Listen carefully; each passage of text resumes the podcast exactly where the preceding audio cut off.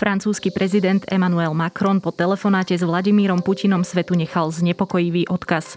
Medzi tým ruská armáda obsadila prvé veľké mesto a v blokáde ďalšieho pokračuje. Ukrajinci ale hovoria, že Putin narazil na odpor, za kým nepočítal a preto mení svoju bojovú stratégiu. No a správy prišli aj z Hágu. Toto je ukrajinský spravodaj denný súhrn toho najdôležitejšieho zdiania na Ukrajine. Moje meno je Nikola Šuliková Bajánová a toto je súhrn zo štvrtka 3. marca. Ruská armáda obsadila mesto Cherson na juhu Ukrajiny. Informáciu potvrdili ukrajinské úrady. Ide o prvé veľké mesto, ktoré Rusi dobili od zautočenia. Šéf tamojšej regionálnej správy vyhlásil, že okupanti sú vo všetkých častiach mesta a sú veľmi nebezpeční. Ukrajinský prezident Zelenský oznámil, že ruské ostreľovanie miest od polnoci nepoľavilo, ale Ukrajinci sa neprestávajú brániť. Zelenský tvrdí, že zmena ruskej stratégie, útoky na civilistov ukazujú úspešnú obranu Ukrajincov proti plánu Moskvy rýchleho víťazstva prostredníctvom pozemného útoku. Ukrajinský prezident sľubuje, že krajina bude znovu vybudovaná. Vladimír Putin vo štvrtok počas 90-minútového telefonátu s francúzským prezidentom Emmanuelom Macronom povedal, že Moskva plánuje dosiahnuť ciele na Ukrajine či už vojenskou alebo diplomatickou cestou. Putin je podľa vyhlásenia úradu francúzskeho prezidenta odhodlaný pokračovať v ťažení na Ukrajine a jeho cieľom je ovládnuť územie celého štátu. Paríž varuje, že to najhoršie nás ešte len čaká. Medzinárodný trestný súd v holandskom Hágu otvoril vyšetrovanie možných vojnových zločinov, zločinov proti ľudskosti alebo genocídy na Ukrajine, ku ktorým malo prísť od roku 2013. Vyšetrovanie sa bude zaoberať aj konfliktom, ktorý na Ukrajine vypukol po nedávnej ruskej invázii. V Bielorusku sa začalo druhé kolo mierových rozhovorov na sociálnej sieti Twitter, to oznámil poradca ukrajinského prezidenta Michalíko Podoliak. Hlavnými bodmi programu sú podľa jeho slov okamžité zastavenie palby, prímerie a vytvorenie humanitárnych koridorov na evakuáciu civilistov zo zničených alebo neustále ostreľovaných miest. Kremel trvá na požiadavkách, aby Kiev uznal Krym ako súčasť Ruska, uznal dve separatistické územia za nezávislé štáty a aby sa Ukrajina demilitarizovala. Ruská liberálna rozhlasová stanica Echo Moskvy končí. Rozhodlo o tom jej predstavenstvo. Úrady zastavili vysielanie už pred dvoma dňami spolu s nezávislou internetovou televíziou Došť, preto ako tieto médiá informovali o ruskej invázii na Ukrajinu. Stanica začala vysielať v auguste 1990 a o rok neskôr ako jedna z mála vystúpila proti komunistickému pokusu o prevrat vo vtedajšom sovietskom zväze. Ruská štátna duma schvaľuje nové tresty pre ľudí, ktorí kritizujú inváziu na Ukrajinu. Tri roky väzenia hrozia za to, ak vyzývate k uvaleniu sankcií voči Ruskej federácii.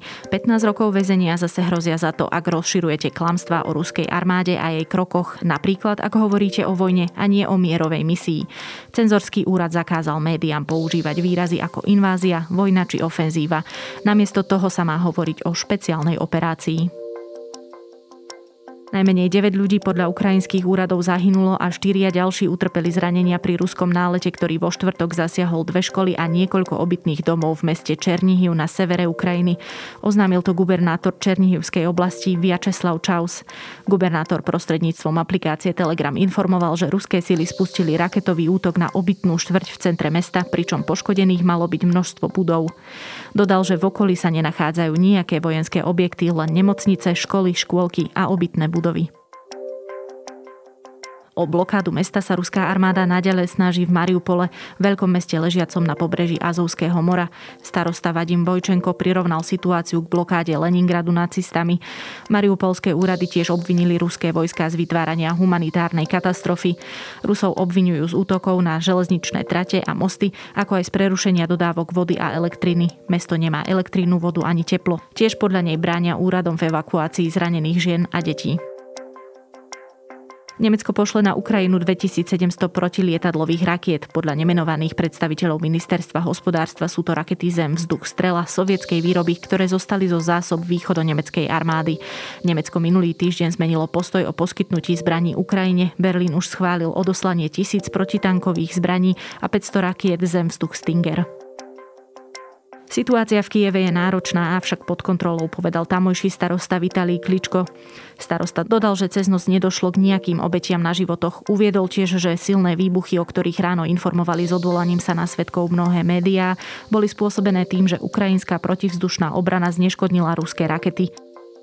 Ku konfiškovaniu jacht ruských oligarchov sa pridáva aj Francúzsko. Nedaleko Marsej prišiel o svoju superjachtu aj Igor Sečin, výkonný riaditeľ ruskej štátnej ropnej spoločnosti Rosneft. Svetová banka oznámila, že zastavuje všetky svoje prebiehajúce projekty v Rusku a v Bielorusku. Táto banka financuje projekty zamerané na infraštruktúru a poskytuje krajinám pomoc pri nastavovaní pravidiel. Zároveň však uviedla, že od roku 2014 neschválila žiadnu novú pôžičku ani investíciu pre Rusko a od polovice roka 2020 nebol žiaden úver schválený ani Bielorusku. Okrem banky oznámili stopku svojim aktivitám v Rusku aj Spotify, Netflix, H&M či IKEA. Výrobu tu zastavil aj koncern Volkswagen. Školopovinné deti po celom Rusku mali virtuálnu lekciu s putinovskou verziou o dianí na Ukrajine. V súlade s prokremelskou retorikou ich poučovali o tom, prečo je oslobodzovacia misia na Ukrajine nevyhnutnosťou. Kremel informoval, že žiakom na lekcii hovorili aj o nebezpečenstve, ktoré pre Rusko predstavuje Severoatlantická aliancia a tiež ich poučovali o dezinformáciách. Virtuálna lekcia je verejne dostupná na sociálnej sieti v kontakte. Video malo vo štvrtok na poludnie vyše milión zhliadnutí. Športovci z Ruska ani Bieloruska nakoniec nemôžu súťažiť na zimných paralympijských hrách v Pekingu. Medzinárodný paralympijský výbor im zakázal účasť len deň pred otváracím ceremoniálom, keď zmenil svoje predchádzajúce rozhodnutie, že reprezentanti týchto krajín sa na podujatí môžu zúčastniť pod neutrálnou vlajkou. Pre tentokrát je to všetko. Už zajtra večer si budete môcť vypočuť ďalší súhrn z diania na Ukrajine. No a v riadnom dobrom ráne, ktoré vyjde zajtra ráno, sa dozviete, ako vojna ovplyvňuje slovenskú ekonomiku a tiež naše osobné financie.